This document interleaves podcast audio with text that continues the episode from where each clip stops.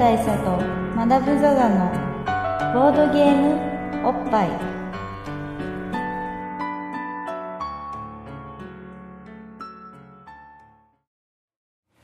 バブル大佐とマダム・ザ・ザのボードゲームおっぱい。毎回同一直送のボードゲームカードゲームを一杯やりつつぼんやりざっくりご紹介しております。はい、はい、というわけですね。MC2 のマダム・ザ・ザです。あ、そうだ、 MC1 のバブル大佐です。はい、一応ね、うん、この辺の流れにいまだに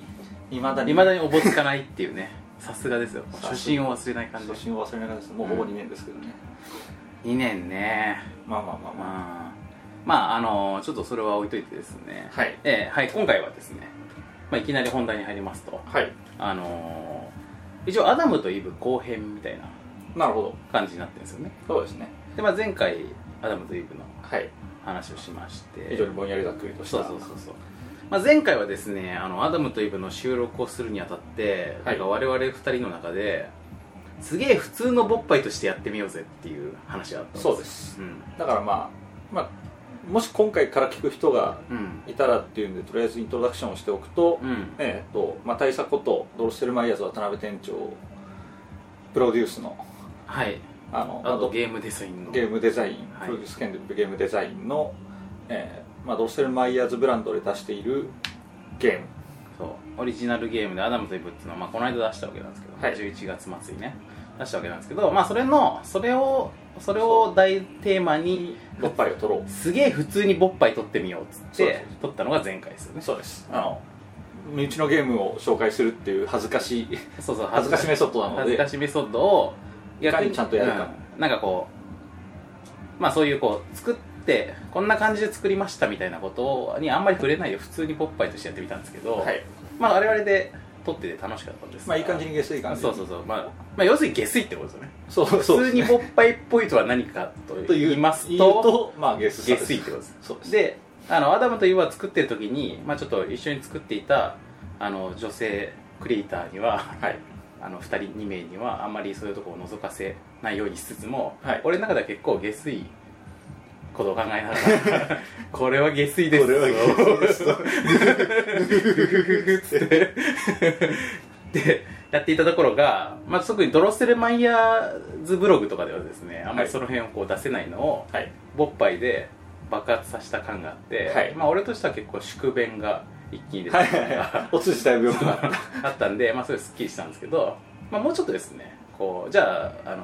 作ってみてこうだったよみたいなのを、はいはい、まあもう発売もしたことだし、ある程度こう買っていただけたりとかもした後なんで、はい、まあなんかいろいろそういう話をちょっとタラッとするのもいいかなと。なるほど。っていうのがまあ後編ですね。後編。はい。まあ、今回はそういう話をするよと。そういう話ですね。はい。そういうわけで、あとまああれだ、ゲームマーケットのなんかご報告みたいな。あ、そうですね。うん、まあ去る、11月。27でしたね。ゲームマーケットっていう、まあ、ゲームマーケット2011秋ボードゲームの、まあ、展示即売会的なイベントがありまして、はい、でまあそのイベントのタイミングで発売したっていうのがあったんで、まあ、そのイベント自体の、まあ、レポート、まあ、っていうか、まあまあ、録音とかもまあ特にしてないんですけども、そう、まあ、この話は、うん、一応多分、まあ、なんかいろいろ前段とかもあるので、うん、多分ですけど、うん、アダムとイブ前編の時に、まあ、今年はなんかやるかもみたいなことを言ったような言ってないような、ちょっとそこすら僕曖昧なんですけど、うん、まあ、僕ねやる気満々だったんですよ、はい、まあ、大佐はそのアダムとイブを売る立場で、まあ、ドロステルマイヤーズブースを出していたので、うん、まあ、そちらでかかりっきりですよという感じになってまして、でまあまあ、僕はそこには立っていないので、うん、普通に客として行ってなんか録音でもしようかと。そうで、まあ、普段使っているボイスレコーダーを前もってマダムに渡してですね、渡されてですよ、うん、で、まあ、僕が行ってポチッとやって、マダム・ザ・ザだけのボードゲームおっぱいぐるぐる回る、まあ、あるいはなんかいろんな人を巻き込んでやろうかなみたいなこともちらっと考えてはいたんですが、うん、まあ結果ねいろいろありまして、まあ、ちなみにさらにどうでもいい話すると、うん、僕は前回のゲームマーケット、うん、春5月でしたっけ、うん、は行くよ行くよって言っといて、まあ、行かなかったっていう、まあ、前科があってありましたね。そうで、まあ、今回ですよ、今回前日に、ボードゲームをひたすら一日中やっていて、そのゲームマーケット前日にですね、はい、でなんか10時ぐらいまで飲んで、で、ね、ドロッセルマイヤーズブースを手伝うことになっていた友達と、しかし飲み足りないよねっつってまだ10時でしょっつってこれから飲み直すかみたいな話をしてたらば、大佐が待ってお前ちょっと待ってっつって今なんか変なフラグ立てようとしてるよねそう何してんのっつっていや飲み直そうかなと思ってつって明日は朝6時とかに起きて7時集合とかじゃんそうでも飲み足りないじゃないですかっつっていやマダムはお前関係ないからいいけどみたいなお前は午後からだからいいけど人を巻き込むなっつってそうでも結局そのやれなんか飲む飲まないみたいな話になって、でも結局飲まないことにはやってられんと、やってられんことも全然ないんですけど、とりあえず飲みたいっつって、でなんかその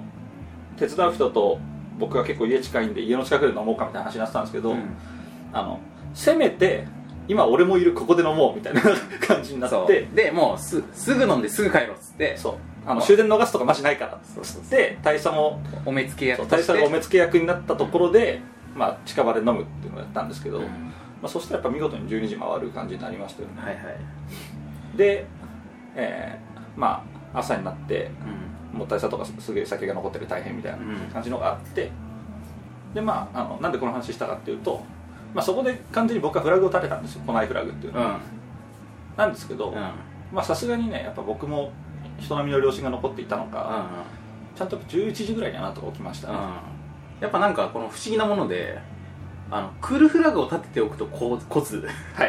来ないフラグが立ってたら来るっていう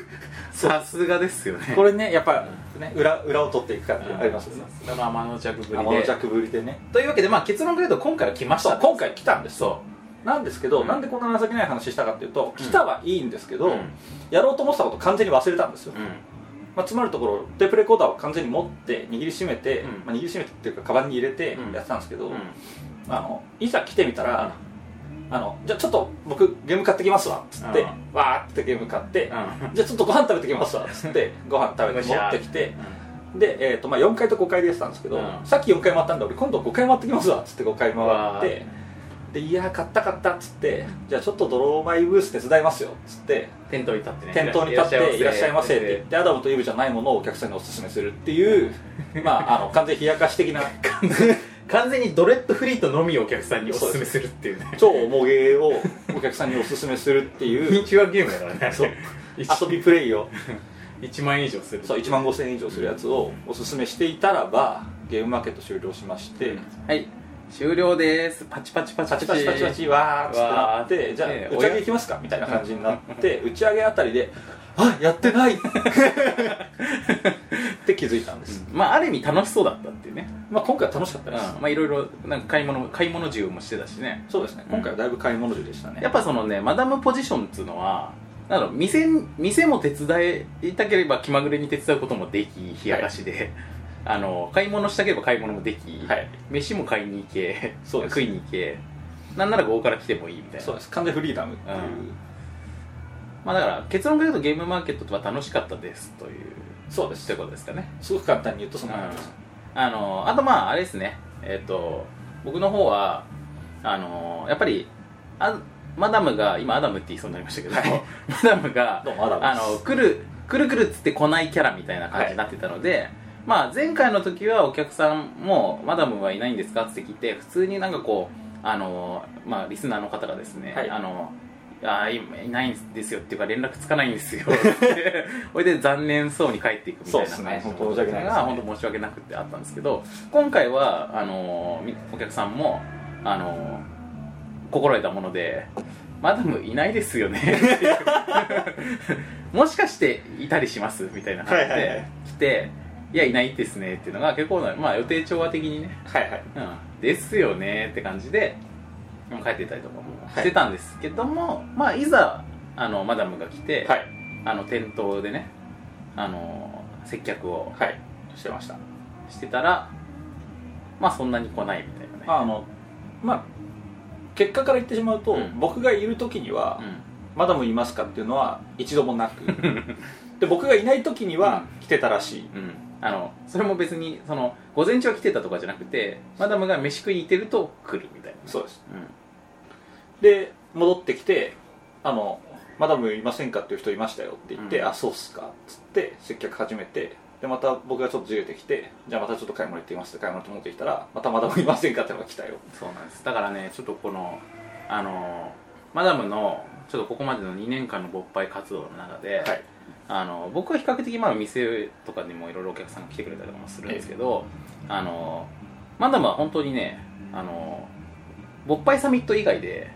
あまりこれを聞いている人に会ったことがない。ないですね、ほとんど。だからそういうマダムいませんかみたいな人が来てるっていうの自体が、まあ、マダムから見ると俺たちの狂言である可能性がある。そうだから本当にそんなことはそうちょうど言ってたんですよ。だから、うん、みんな僕を担いでるんじゃないですかっつって、うん、そんな人そんなにいるはずないじゃないですかっつって、僕はいくら経っても来ないのにまあっていう可能性がまだ残されてる。そうですね。まあ、そんな感じで次回のゲームマーケットに続くと。そうです、うん、次回は果たしてどうなることやら、うん、次回のゲームマーケット大阪に続くと。そうですね、まあ、大阪に僕がこの立場でわざわざ大阪に行くのか。浅草ですら起きれたり起きれなかったりとかするのにわざわざ大阪に行けるのか。まあ、大阪に行くんだったらさすがに前乗りでしょうまあそうだよね。だからまあ前乗りしてかつ行けないっていうまさかのパターンがあるかもしれないですけど、ね、でも大阪はやっぱ遠いんだよな。大阪はかなりですよ。なんか物を持ってくとなるとね。ああそうですね。だって僕一つでもこの腰の重さですよ。まあ、というわけで、まあ、ちょっとその辺はまだわからないですけども、はい、ゲームマーケットそんな感じでしたよ。はい、こんな感じでした。勃発的にはね。勃発的にはこんな感じでした。で、まあ、ドロマイ的にはアダムとイブが売りましたよ。売りましたよ。っていう感じだって、まあ、いろんな方に来ていただいてありがとうございましたという感じなんですけども、はい、で、まあ、アダムとイブの話、まあ、一応その話を収めって感じで話しておきますと、まあ、作ってどうだったかっていう話なんですけども、はい、まあ、結論から言うと面白かった。なるほど。けど大変だった。まあどのゲームにも言えそうじゃないですか。それけど面白かったみたいな。小学生の話で、まあそうなんでねこの話しようかと思ったのと、やっぱねみんなもっとゲーム作った方がいいっすよって思ったんですよね。はいはいはい。だから言おうと思ったんですけど、これはですね、なんかボッパイでもなんか俺も定期的に言われることではあるんですけど、そうゲームマーケットとかあるたびに、うん、みんな作ったらいいのにってことですよね。そうですね、うん、で、まあ実際ね今回のねゲームマーケットもねなんかその初めて作った人みたいなのも多かったんですよ結構。みたいですね、うん、で、まあ僕はまあまだまあ一応スタンプスもあれはまあゲームデザインはしてないけどあったし、まあその前も別に普通になんかまあ仕事でゲームは作ってるわけなんですけど、まあ、全然別にそういうわけじゃないのにふと作ったっていう人たちもたくさんいたはずなんですよね。そうでしょう。でその中にはやっぱ面白いゲームもあったりとかして、はい、であれですよ秋葉原のバーガルテンの、はい、マスターたちの花壇とかですね。花壇ですね、うん、あと僕これ店に持ってきてくれて、はい、直接作者の方に見せてもらったんですけど、はい、あれ卑怯なコウモリとかね。卑怯なコウモリ、うん、僕この間やりましたけどあれすごいいいですね、うん、なんかねいいんですよ。でなんかこうやっぱみんなが作ると、はい、面白いゲームって総数が増えるんですよ。そうですね、うん、やっぱりもちろんなんかこう全部が全部面白いってことではないかもしれないけど、ええ、やっぱり母数が増えると当然面白いゲームとか新しいゲームとかが出てきやすくなるから、まあ、なんかね楽しいじゃないですかその方が。そうですね、うん、だから本当に全然その存在を知らなかった人というか、まあ、サークルであるとか、うん、そのゲームを作ってくる、まあ、人たち、うん、まあ、例えばその毎回出してる人だったらは、まあ、この人のゲームは安定感あるからきっと面白いだろうなってのがあるんですけど、うんうん、まあ、今回みたいにその行ってここのゲームは知らないけど買ってみようと思って買ってみたら面白かったみたいなことがこれどんどん増えてきてるっていうのはそういうことです。そう発見がねあることが、ね、やっぱ面白いですからね。あとねあれまあそれはまあちょっとゲームマーケットの話にまた戻っちゃいましたけど、アダムとイブはやっぱゲームデザインを本当にまあゼロからしてみたのって、はい、まあ、ほぼ初めてに近いというかこれまでもまあなんだろう、仕事でゲームを作っている時に当然ゲームデザインのことも考えるわけなんですけど、はい、やっぱプロデューサーってその自分でゼロからゲームデザインすることってまあ少ないわけですよ。なるほど。まあ、企画書はたくさん書くけどまあ、いざそれを作る段階になったらもっとこう現場のディレクターとかですね、開発チームの方でやるっていう、まあ、ディレクターとかプランナーとかって人が、まあ、デジタルのゲーム業界にいるわけですけど、ええ、まあ、そういう人たちがそこは具体的な仕様を切るわけですよね。でまあも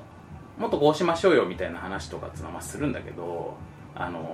あ、それってこうあくまでこう叩き台があって話し合ってみたいな感じだから、なんか0から1から10まで全部自分でするみたいなことっていうのは初めてなんですよね。なるほどね。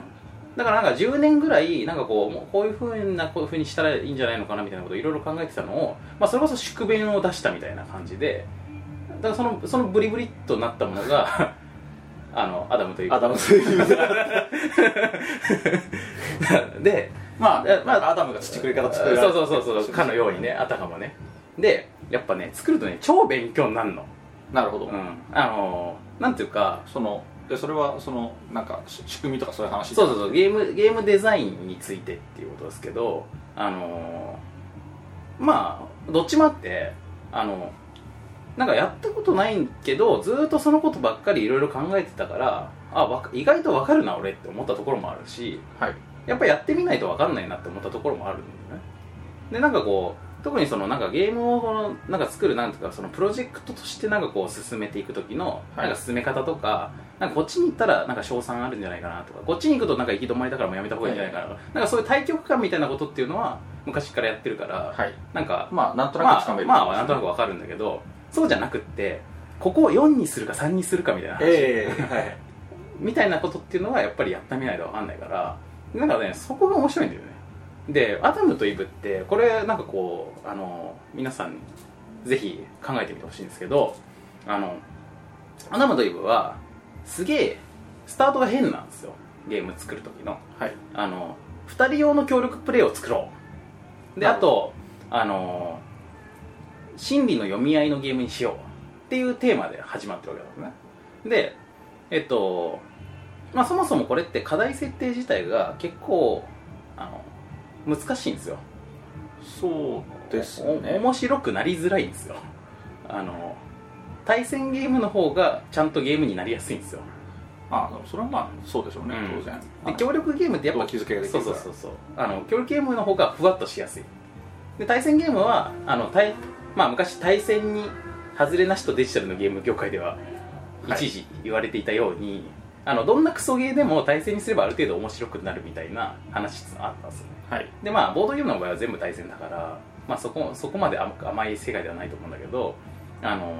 かね成立しやすいんですよ。で協力ゲームにしましょうってなった瞬間になんかねトンチをひねらざるを得なくなるんですよ、ね、正攻法でやれなくなるっていうか、まあ、やっぱ絡めてっていうか、そうでそのトンチをどうやってやるかっていうのがきっといろんな個性があるはずだから、だから他の人たちが同じ課題に挑んだらどういう風にやるのかってことに俺は非常に興味があるんですよ。ああ、まあ要は住民トイレのやり方があるだろう。そうだからなんか他の人にもちょっとやってみてほしいなって気持ちがちょっとあって、そういうお題みたいなの面白いかもしれないですよね。だから何かやるターンじゃないですけど、僕ね結局ね行ったんだけど売り切れちゃってて手に入ってないんですけど、そのタクランってゲームがあって、トライグッドさん、そうでそれもゲームマーケットで出てたんだけど、それ協力ゲームなんですよ。まあでも2人用じゃないからちょっと目指してるところは違うかもしれないけど、はい、まあ、ちょっと花火とかに近い協力芸だというふうに聞いてて、結構近いところを見てるはずだから、なんかねやってみたいですよね。やってみたらきっと分かるわーっていう、だからこういう方向に行ったかみたいなことも分かるし、きっとここに苦労したんだろう、こういうことがしたかったんだ、こういう工夫をしたんだなとか、これはうまいなとか、そういうことが俺は今ねなんかその気持ちが、まだやってみてないんですけど、誰よりも分かるはずもう作りたてでねそう同系統のゲームっていうか、まあ、同じようなカテゴリーに入るようなゲームを作った身としてはそういうのは絶対あるでしょうね。そうあとこれとかもう本当に面白いから、なんかワークショップでもやりたいぐらいなんだけど、はい、要するにみんなで集まってそれぞれ考えるっていうね、はいはい、アダムとイブってさっき言ったその2人協力で、まあ、あと男女で遊ぶとか、はい、お互いの気持ちを読み合う、あとあれだ、これ大事なんですけど、恋愛をシミュレートするっていうね、今回はっていう目論みなんですよ、目論みがあったわけですね。で、なんならその恋愛をシミュレートするってことが最も最上位に置かれてるんですよ、価値観としては。はい、たとえ面白い、そこだけは崩しちゃいけない。そうそうそうそう。たとえこの方が面白くなるっつっても恋愛っぽくなかったらやめるっていうね。まあだから僕がその前回言った、これ合コンモードを基本にしちゃえばいいじゃんっていうのは持ってるほかだって。いやでもやっぱりそれも恋愛の一つの形じゃん。まあそうだよ。だからそれもだから合コンモードもありなんだよね。でもメインにはなりえない。そうそう。例えばこれでオークションの要素を入れたら面白くなるじゃないですかっつっても、いやそれ恋愛じゃないからダメでしょみたいな感じになるっていうことなんで。で、そこまでは行って。で、その後で、割と早い段階で、ちょっとポーカーみたいな、5枚のカードを手札に持って役を作る。で、捨て札を見て相手のやりたいことを想像するっていうゲームにしましょうってとこまで、結構早い段階で行ったんですよね。なるほど。うん、で、そこまでトトトンって行って、よし、じゃあこっからは調整だなっていうとこ入る。で、こっから先がびっくりすることに、すげえ選択肢が多いんですよ。はいはい。まあ、実際僕はそのここから調整しましょうの段階でもテストプレイには参加してましたけど、やっぱ最初にもくろんでたものと最終的にできたものは全然違いましたね。そうですよね。であれがまあでもなんか最初わかんないけど最終的にできたものを見るとまあこうなるよねっていう、まあ、これしか選択肢ないよねみたいな風に見えるかもしれないけど、実はだってね、ポーカーなんていうすごいシンプルな遊びなわけじゃないですか。はい、でその2人ともポーカーみたいにやってってお互いの捨て札で、相手のやりたいことを想像して最終的に同じ役ができてたら勝ちみたいなベースがあったとして、はい、これってもうほぼゲームできてるように見えるでしょ。まあそれだけ聞いたらあそういうゲームだなっていう感じですよね。でまあほぼ完成形の説明としても成立するじゃないですか。ところがこの中で無数にバリエーションがあるんです、実は。はいはい。だから今言ったような課題で自分だったらどうゲームデザインするかなっていうのをいろんな人がやると結構ね十人十色の形になるはずなんですよね。そうですね、だからそこまでその一言で表せるところまであって、じゃあこれをどう形にするかっていうところでみんなで一気にガーッと違うものができるっていう可能性はすごいある。あるあるある。本当にそれこそここを2点にするか3点にするかみたいなことでも全然ガラッと変わっちゃったりとかするから。そうですよね、そこがね本当にゲームデザインの面白いところだなと思って、逆にねそういうなんかこう端々の面白さが出るにはそのぐらいシンプルなゲームだった方がゲームデザインすることの面白さっていうのが出るんだよね、やって作ってる側にも。はい、なんかこうもっとすごい複雑なシミュレーションで数字のすごいたくさんあるようなゲームだったらあんまり一個一個の数字に関してその妙が感じにくいと思うね、やってる人だもん。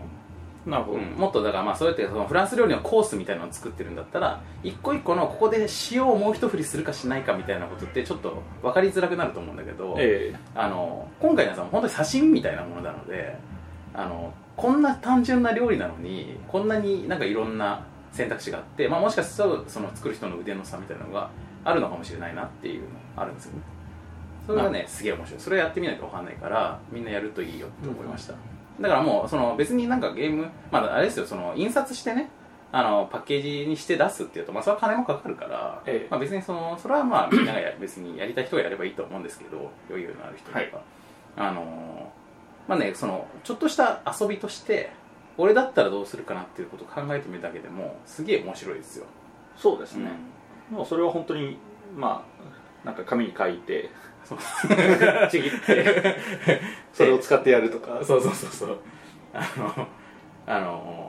まあトランプにマジックでちょっと書き込んでやるとか、まあ、何でもいいんですけど、まあ、そういう方法でも自分でゲームを考えてやってみてっていうのはできるので、そうまあ、具体的にはですね、例えばアダムとイブ最終的にその役があって点数があるわけなんですけど、はい、あの点数がなんかこう本当に最終調整ぐらいの段階の時になんかやっぱこの点数構成ダメだって俺思ったんですよ、一回。はい、でなんかこ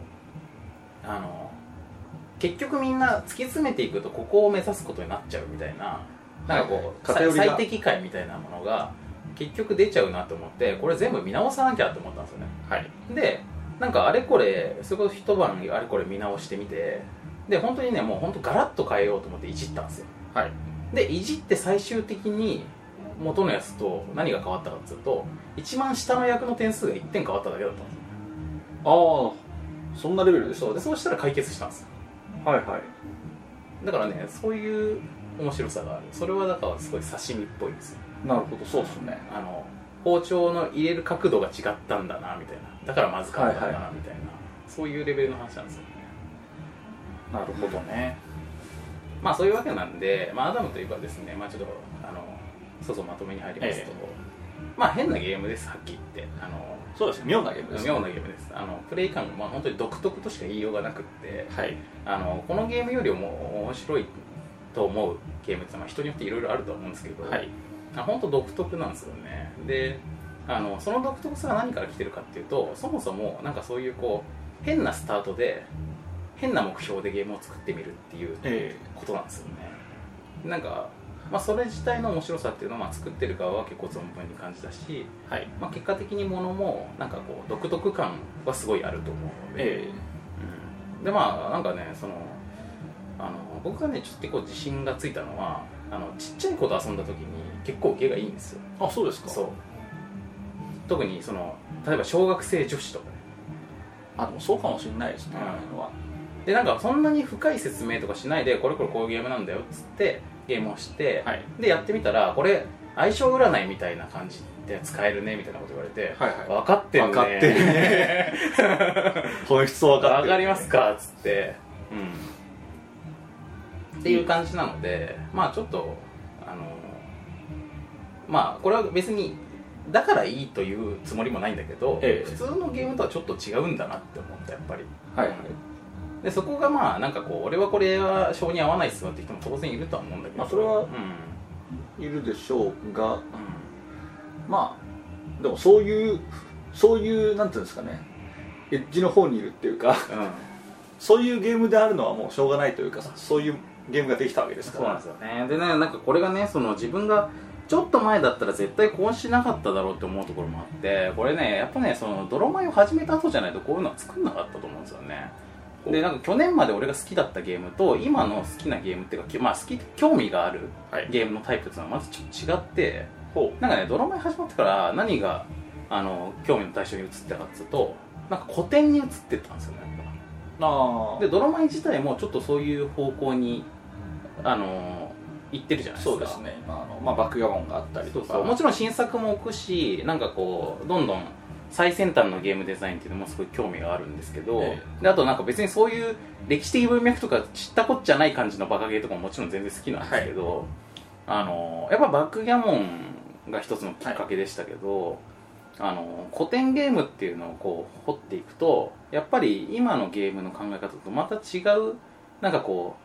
うなんだろう、歴史がそこで一回こうなんか枝分かれしていくじゃないですか、その進化の系統って。で枝分かれしてそこでついえてしまってるんだけど、また別の進化の可能性っていうか、はいはい、その人類がねあれですよ、まあ、のび太の竜の騎士でね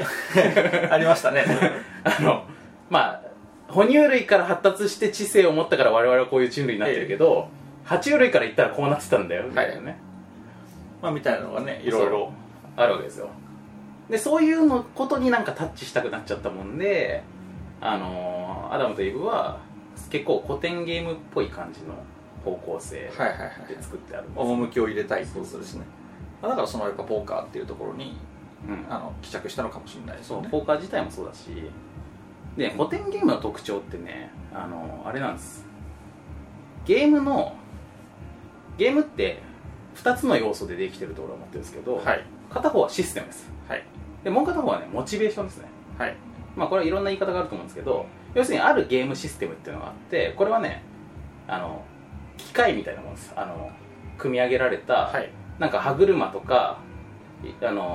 バーとかいろんなものが組み合わさってるピストンとかね、まあ機械みたいなものです。ただ動力はないんです、これは、はいはい、でこれにプレイヤーがモチベーションを持ってグッてそれを一箇所グッて押すことによってガチャガチャガチャガチャっていろんな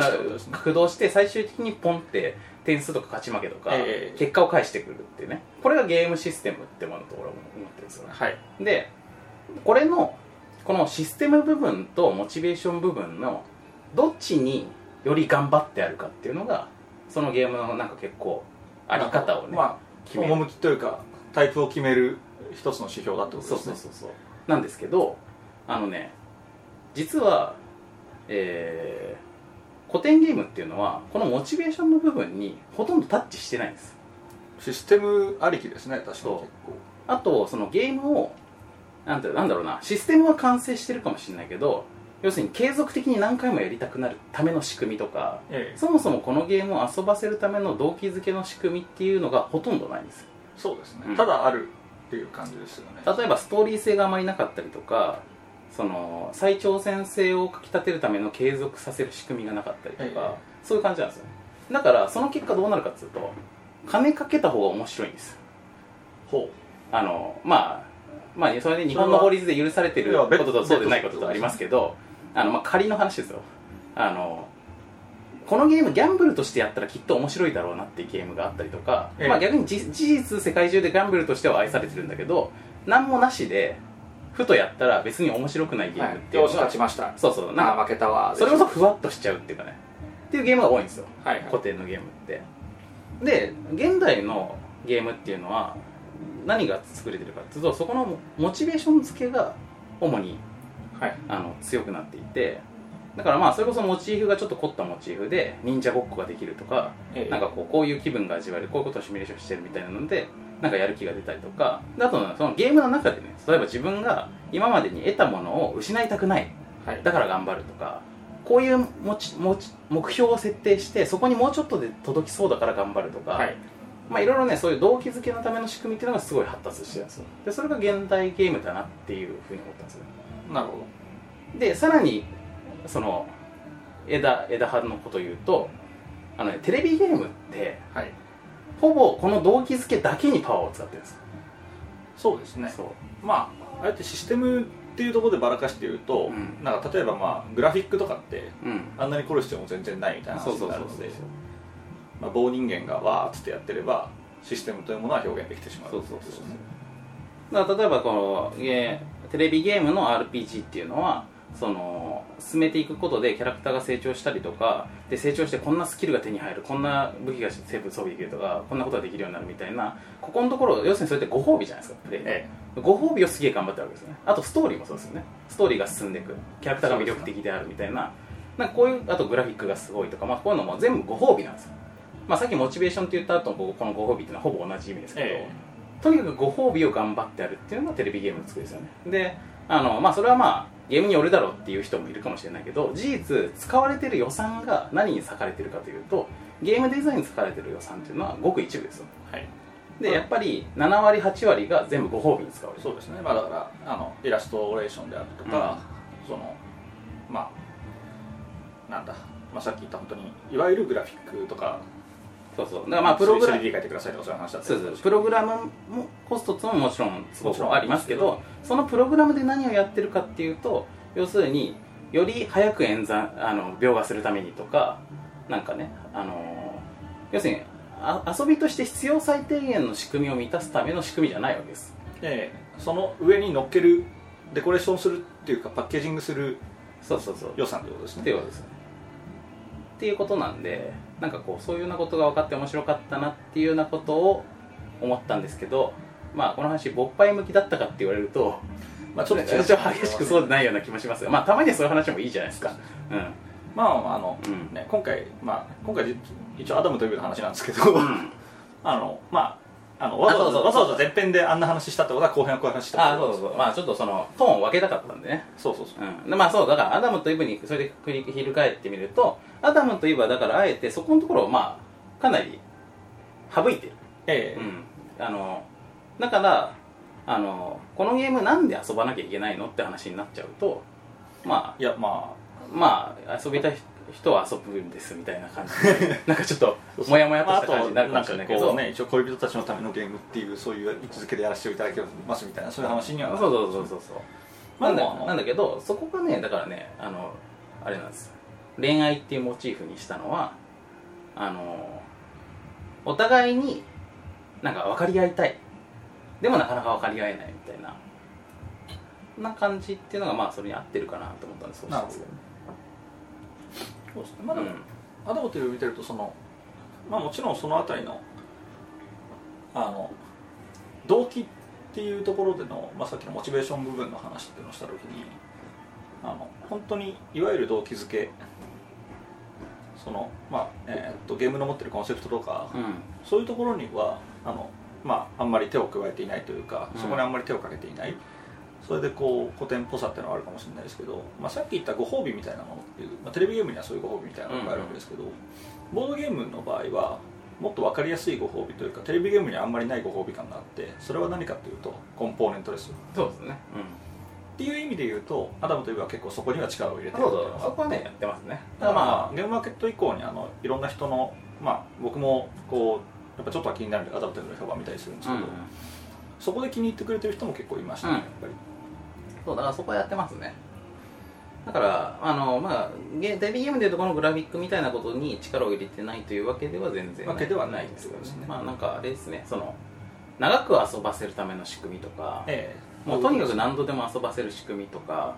なんかこうできたら嬉しいしできなかったら悔しいための仕組みとか、そういうところは入れてないってことですね。うん、まあこんな作り方もありますよみたいな、別にまあそれがいいことともわけじゃないです。まあそれ本当になんかまあ、価値は平等っていうと変ですけど、そうそう単にそれに興味があったってだけです、まあ、いろんな枝葉の方向性のこのベクトルの枝葉がバーってなってるところの、うん、今回はこれを選びました、そういう話です、ね、そう爬虫類が機能を持って現在の人類に近い形になったらっていう、要するに古典ゲームのこの文脈で現代ゲームがあるとしたらみたいな、イフの歴史をやってみたつもりなんですよ。だから次回はね全く逆のことをやりたいかもしれないですね。はいはいはい、もうコテコテのね、逆にそのモチベーションを喚起するっていう部分だけを頑張るとかね、はいはい、まあ、タリスマン的なね、そういやそれもね本当にね興味あるんですよね、まあ、そういう厚さもいいですよね、うん、やっててね、やっぱそのトランプとかそういう古典の掛け事とかそういうのの仕組みにすごい興味を持ったし、やっぱゲームデザインをしながらそういう本を読み漁ったりとかするともうすごいスルスル入るっていうか、ご飯何杯でもいけるっていうか、そう面白いですよ。だってそのアダムとイブってトランプを簡略化したような感じのカード構成になってるので、はい、簡略化するときにトランプって4数とかける12とか13とかじゃなきゃいけないんで、まあ、国によって違うんですけど、そうですね、うん、まあ、このぐらいの比率、このぐらいの比率じゃなきゃいけないんだみたいなこともしっくり分かりましたね。まあ、あれはやっぱりいろんな汎用性っていうところでのなんか一つのこう研ぎ澄まされた刀みたいなもんなんだなっていう気はしてますね。そうですね、枚数をもっと減らして役ができやすいようにしようっていうふうに思って枚数を減らしていったんですけど、減らしていった時にポーカーが面白くなくなる瞬間っていうのがあるんですよ。その縦横の比率で、要するにその縦にスペードとかダイヤとかって、まあ、その数とか並んでて横にこう数字がバーって並んでるとするじゃないですか。でこの縦横の比率をあんまり変えてしまうと、例えば正方形になってたんですよね、はい、4×4 とかになってると全然面白くないんです。それは面白くないでしょうね。面白くなさそうでしょ。カチカチに被ってくるだろうし。そうでアダムとイブは2数とになってるんだけど、縦横の比率は実際のトランプとあんまり変わらないです。あんまり変わらないですね、うん、それぞれ2分の1したような感じ。そうでそれである程度バランスが保たれるとですか、ね、そうだからやっぱこうなってる理由っていうのがあるんだなっていうね。だトランプっていうものに対する理解が深まったとかみたいな、だからそういうの面白いと思いますよ。だからうん、まあいろんなボードゲーム見てても、まあ、カードゲームとか特にそうですけど、思うとこのゲームはトランプでもできそうだけども、でも例えば数字が5個になってるとかね、あと数字が15まであるとか、そういうのを見たときに思うのは、多分最初トランプとかで作ってて、ここのバランスはトランプのこれじゃまずいっていうのがあっての、1増やす2増やすみたいなじりじりした計算があったんだろうなってのをたまに思うことがありますね。実際やってて例えば、まあ、数と15までのカードゲームバーってやってて、数とじゃないや数字が15までのやってて、これ確かにこれ13でやったら面白くなさそうだなってのはたまにありますから、まあ、気づく場合と気づかない場合ありますけど、まあ、それ必要に駆られてトランプとはまあ自然に違うコンポーネントになっていくってことですよね。そうですね、そうなんですよ。まあいろんな考え方があるなっていう、またなんかちょっと飛躍しそうでしたけど、炭酸ファブリックが、はい、今年の頭の方のっていうか前回のゲームマーケットの時に、はい、ゲストにボッパイにも出てくれた炭酸ファブリックが、はい、新作で出してたランカっていうのがあるんですけど、はい、ランカはね囲碁を、再解釈するっていうゲームなんですよね。シンプルに、うん、かつ、囲碁らしさをすごく残しているけれども、でも囲碁をそのまま縮小したのかっていうと、いや全然そうじゃないねっていう感じの不思議なゲームでしたね、うん、だからなんかそのルックは全然違うかもしれないけど、はい、ちょっと共感するものがありましたね。なんかそういうところに興味があるんだなと思って、うん、作る側としてはってことですね、うん、というわけで、そんな感じで、はい、次もまたいろいろ考えて作りますんで、はい、よろしければ手に取っていただければとはい、話ですね。次も何かしらとにかく方向性は違うかもしれないけど変なゲームを作ります、はい、多分。なるほど、うん、なんかドラマイはお店なので別にね、なんかこうお店に置きたいゲームがあればお願いして入荷させてもらえば置けるわけじゃないですか、ええ、だから世の中に存在しないゲームを作らないと作る意味がないんですよね。そうですよね。あのゲームを仕入れればいいやって話になる。そうあのゲームみたいなのが置きてえなっつってたらそれを置いた方がいいんですよ。そうなんですよ、ね、だからドミニオンみたいなゲームを置きたいなってなったら、ドミニオンを置けばいいし、ドミニオンを置けばいいって話です、ね、サンダーストーンでとかね、いろいろ選択肢はもともとあるものは別にそれでいいんで、ええ、うちがオリジナルで作るものっていうのはなんかもっと困っちゃくれたゲームっていうか、そうやっぱ攻めていきたいなと思ってます、うん、珍しいゲーをね作っていきたいというのはやっぱあるとですね、うん、そうスタンプスもあのサイズであのプレイ感のゲームっていうのがなかったから、ああいう見た目で、ええ、で欲しいなっていうか本当にあったらあって店に置きたいっていうことから作ってるので、はいはい、うん、次回もそんな感じで頑張りますんで、あとはあれです、とにかく面白い、はい、ゲーム作ってみたら面白かったよってことです。なるほど、うん、ので皆さんも作りましょうって話ですね、はい、っていうことですね。そうですね、はい。マダムもなんかいろいろ考えてたりしてるもんね。僕もちょいちょい考えてたりとか、あと友達のなんか作り途中のゲームのテストグレードをよくやるキャラクターとして最近認知されてますけど猿学長的なねそうゲーム調整プロとして、そうね、テストプレイヤーっていう職業になろうかな。そうプロテストプレイヤーっていうそうボッパイオリジナルゲームっていうのも面白いと思うんだけどね。やっぱりボッパイオリジナルゲームや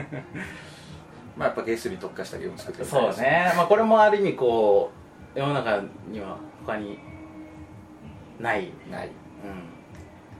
ここまでくだらないのはない、そういう感じですよね。むしろ逆にあれですね、ゲームシステムがよく練られていてはいけない感すらありますよね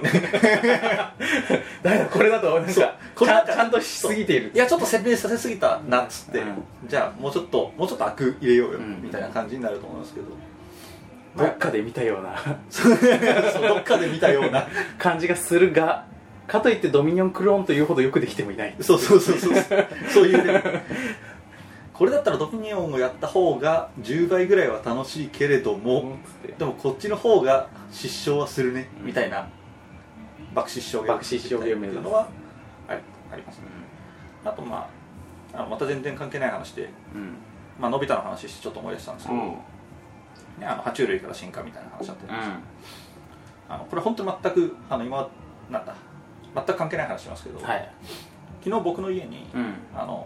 エルダースクロールズ5スカイリムっていうソフトがゲームがね、届いたんですよ、なんでこの話したかっていうと、その中には猫人間ってことが出てきたりですね、あと魚人間ってのが出てくるわけですよ。アジンがね、そうです。でアジンはそれぞれになるかもって、猫人間だったら夜でも目がいい、魚人間だったら水中で呼吸できるみたいなのがあるんですけど、これは単なるフックであって、別にその話は全然したいわけじゃなくて、超面白そうって話だけをしたいそこ面白そう買ったんでしょ。だって買いました。でまだやってないのか。そうちょうど僕は、昨日届いたんですけど、昨日ちょうどバットマンアーカムアサイラムがラスボスに行きそうだったんで、ちょっとこれを先にやる。でもベストのタイミングじゃん。そう、だから昨日、朝の4時ぐらいまでかかって、クリアしてこれでようやく綺麗な体になって宿便も全部足して、さあいけるぞ、っていう期待感だけがあるよっていうのをなぜか最後に言っとこうかな。なるほど、今一番思ってることってことだね。そうですスカイリムとか超面白そうだもんな。あれはねめちゃくちゃ面白いと思うんですよ、実際。俺なんだよね、なんか超モチベーション高いんだけど、やりてえって思うんだけど、なんかあれなんだよ、オブリビオンとかもやっぱ途中で挫折しちゃったからな。僕も挫折して、2年半越しぐらいにこれでクリアしたんですけど、そうでもやっぱその食便をちゃんと処理するっていうのは偉いよね。いやスカイリムが出るっていうから、やっぱオブリビオンクリアしないとまずいかもしれんと思って、うん、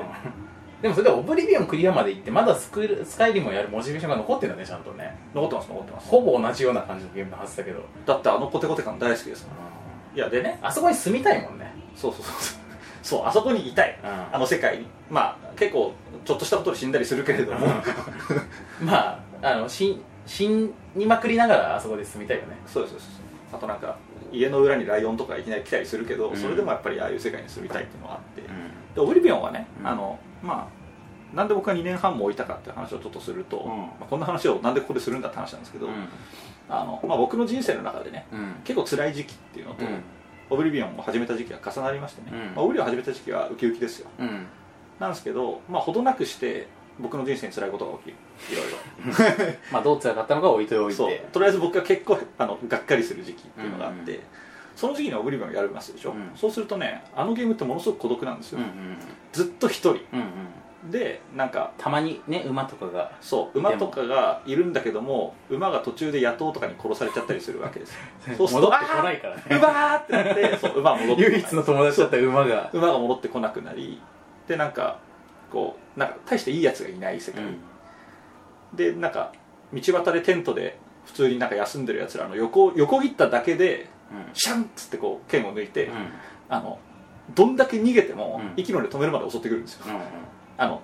10キロぐらい走ってまあ、試練で万引きした時みたいなそうそうそうそうで、すごい辛い目にあってね、うん、で、あとなんかなんていうの、一人暗い森を歩いてたら、うん、なんかガフガフっつって、うん、HP が減ってって、何何と思って足元見ると狼が噛みついてるみたいなそういう辛いゲームだったんで、うん、僕の心が耐えきれなくてやめてた、まあ、ね、そのリアルの辛さとゲーム内の辛さの相和っていうのが、そうキャパを超えた、キャパを超えたんですよねそうそうそうもうゲームではそんなに俺もキャパないぐらい辛い状態だったのに、うん、ゲームでそれを求めてきたから止まったんですけど、うんうん、で、まあ、最近ちょっとね大人になったんで、うん、もうちょっと安定して生きてるから、そうそうそう、このくらいの辛さはなんとかなるっつって、うん、まあ、クリアして、なんですけど今回のこのスカイリムっていう、ね、新作は、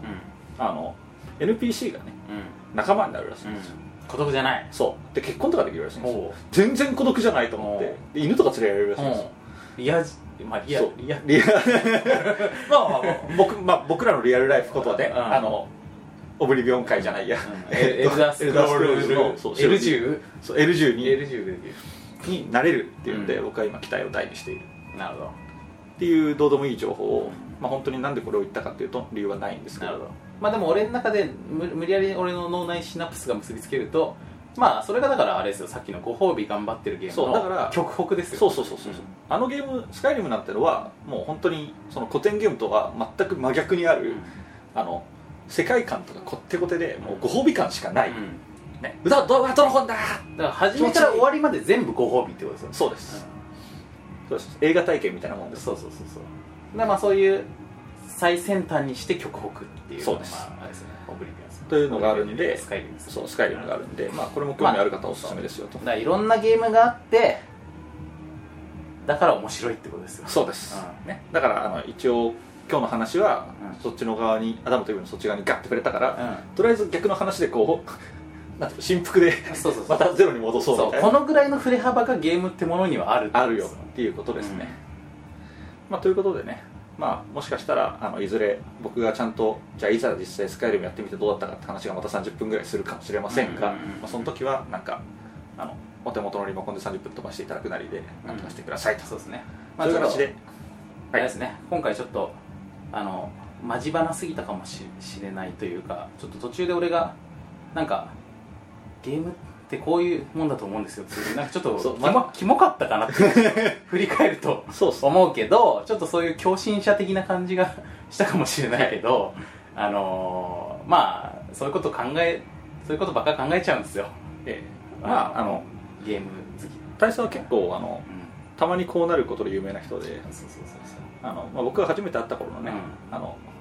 まあ S ウェア EX さんの、うんうん、ゲームプロデューサー渡辺さんと初めて会ったっていう状態では、うんうん、あ、この人すげえゲーム狂信者だすげえゲームの話ばっかりこの人ゲームシーンをあがめる狂信者だ、しかもさ、このゲームが面白かったみたいな話じゃなくて、ゲームっていうのはこういうやってできてるんだよね。こういう構造でやるんですね。でここの謎が今解けそうなんだよ。キモいっつってこの人やばいってなってたのを覚えています。うん、まああれなんですよね、泥舞だから、そういうこうおしゃれで軽いゲームが泥舞らしさなんでしょって思われると、それはちょっと違いますね。はい、はい、そういうね、狂気を常に宿していきたいと。そうですね。いう所存で、まあ、今回に関しては、その狂気を一緒に作ってる女性2人とかが必死に抑え込んで、いやむしろね、あっちの方が狂ってるよ。俺はすげえそう思いますよ。あ、そうですか。うん、大佐が止めてましたから、ね。うん、いや特にね、マシロナーコさん本当に狂ってると思うわ。俺だってなんだろうな、本当にこの人は通常の考え方で作ってないって思って。あ、そうですか。まあ、だから我々がゲーム、いわゆるゲームっぽい作りっていうのに毒されてることなのかもしれないけど、そのゲームっていうくくりから逸脱した作り方をしてる。そういや、まあだからそこは俺も勉強になりましたよ。なるほど。だからそういうのもあって、まあいろいろやっぱこういうのもいろいろあって面白いなっていうことですよね。はいはい、うん、そういうわけで、まあ今回はこんな話でしたけど、はい、まあたまにはそういう会があってもいいんじゃないかなと。はい、そうですね。はい、というわけで、まあ、次回からまた通常会ボードゲーム会になるかな。どうかななんないかな、まあ、通常つってもいろいろあるから。そうですね。僕らの通常もいろいろありますからね。はい、ということで、はいはい、まあ、今回、なかなか妙な話になりましたが、アダムという後編でございました。はい、はい、ではというわけで告知ね、しましょうか。忘れてましたね。はい、告知って何やつだっけ。そう、ツイッター、はい、ボードゲーム_おっぱい BOARDGAME_OPPAI というアカウントで、ツイッターやっております。はい、なので、まあ、フォローしていただいたり、なんかいろいろリムーブしていただいたり、そうリムーブしていただいたり、またフォローしていただいたり、そうまたフォローしていただいたり、リプライしていただいたり、まあスパム報告だけしてもらうと困るんですけど、それだけは本当に困るんです。あとリムーブフォローの反復運動も最終的にフォローになるようにしてください。そうその方が嬉しいです。好き嫌い最後の1枚は好きであってほしいっていう感じですね。はい、あとは、ブログですね。www.boppai.com ぼっぱい .com でやっております。はい、まあ、そちらもちらっと覗いてみたら面白いかもしれないよ。まあ大したことは載ってないですけど、ね、まあ、内容は全く一緒ですよ。 iTunes 上と。そうです、はい、iTunes 上で、まあ、聞いていただければ一番よくて、はい、まあなんかたまたまね出先でちょっと iTunes 使えないわって時にブログ覗いてくれればいいなと。そうですね、職場でPC 上で内緒で聞くみたいな時にはいいと思います。いいかもしれないですね。はい、ブラウザで聞けるんでね。ブラウザなんで、はい、でまあiTunes の方は、ボードゲームおっぱい、ボードゲームカタカナおっぱいひらがなで検索すれば出てきますので、はい、ちらっと見ていただけると嬉しいです、というところですね。はい、と、私の方は、東京中野ブロードウェイ4階にて、ドロッセルマイヤーズボードゲームマートを、はい、営業中です。水木定休。はい、はい、でまあいろんなゲームを置いてます。今あれだね、クリスマスセールみたいになってて、ああらしいですね。そう、いろいろまだ変なもん入れたんだよ。ほんと変なもんばっかり入れたわ。まあ変ながら可愛いみたいな、ね、感じですけど、でも本当に超絶男らしいドレッドフリートから、はい、とても可愛らしいピーターラビットのゲームまで、まあ、いろいろありますんで、タイプフレーバーって書いて揃えております。そうそう、ピーターラビットのさ、キャベツのチェッカーっていうのがあって、はい、これがね本当にね失禁する可愛さなんだよ。ほう、チェッカーってゲームが、まあ、古典ゲームとしてあるわけなんですけど、あれのチェッカーコマが全部キャベツの形なんだよね。あ、それいいですね。でそれでチェッカーをするっていうものなんですけど、本当にこの田園風景すぎてね、イギリスのね我々のような心の汚れた人間がこれで遊んでいいのかと考えさせられる。まあでもちょっとねほっこりしますよね。うん、まあこれは本当ねプレゼントいいと思いますよ。そうですね、シンプルなゲームなんで。あとドレッドフリードもね。ドレッドフリードも本当ねシンプルでね。そうですね。あれです。ファンタジー世界のね海洋風景が広がってる。そうです。海洋風景がね。そう。まさかの海ボードで戦う。海シートだね。海シートです。海を大海原を再現した布がついてて、でそれをこう引いて、そこに岩とかね、そういう岩礁とかそういうのを立てて、で専用の骨の形をしたメジャーみたいなのでこの距離を測りながら艦隊戦をするっていうね、海賊船、ドワーフの帆船とかが、まあ当然船の一番前のところにこのハンマーを持ったドワーフの像がついてて、はいはい、それでこの接近戦になった時にこのハンマーで超攻撃力の高い近接攻撃ができるってドーンっつってかっけえとかね、バカ船だ、まあ、そういう面白い能力を持った船が、ワンピースとか好きな人はストレートフリートも、まあ、プレゼントに最適、うん、最適、かわいい、かわいいなこれ、ね、なかなかね、箱の絵もね、なんかかわいいこう船長の幽霊みたいなかわいい、まあパイレーツ・オブ・カリビアンの悪役みたいな、そうそうそう、悪役みたいな、そういう爽やかなね、そういう爽やかなイラストがあるんで、これもまあおすすめですよということで、告知はこんなところでしょうか。はい、はい、なのでというわけで、はい、じゃあ今回はこんなところで、はい、はい、お付き合いありがとうございました。はい、はい、めんどくさい話してすいません。はい、すいません、なんかダラダラ長引きましたが、また次回おやすみなさい。おやすみなさい、さようなら。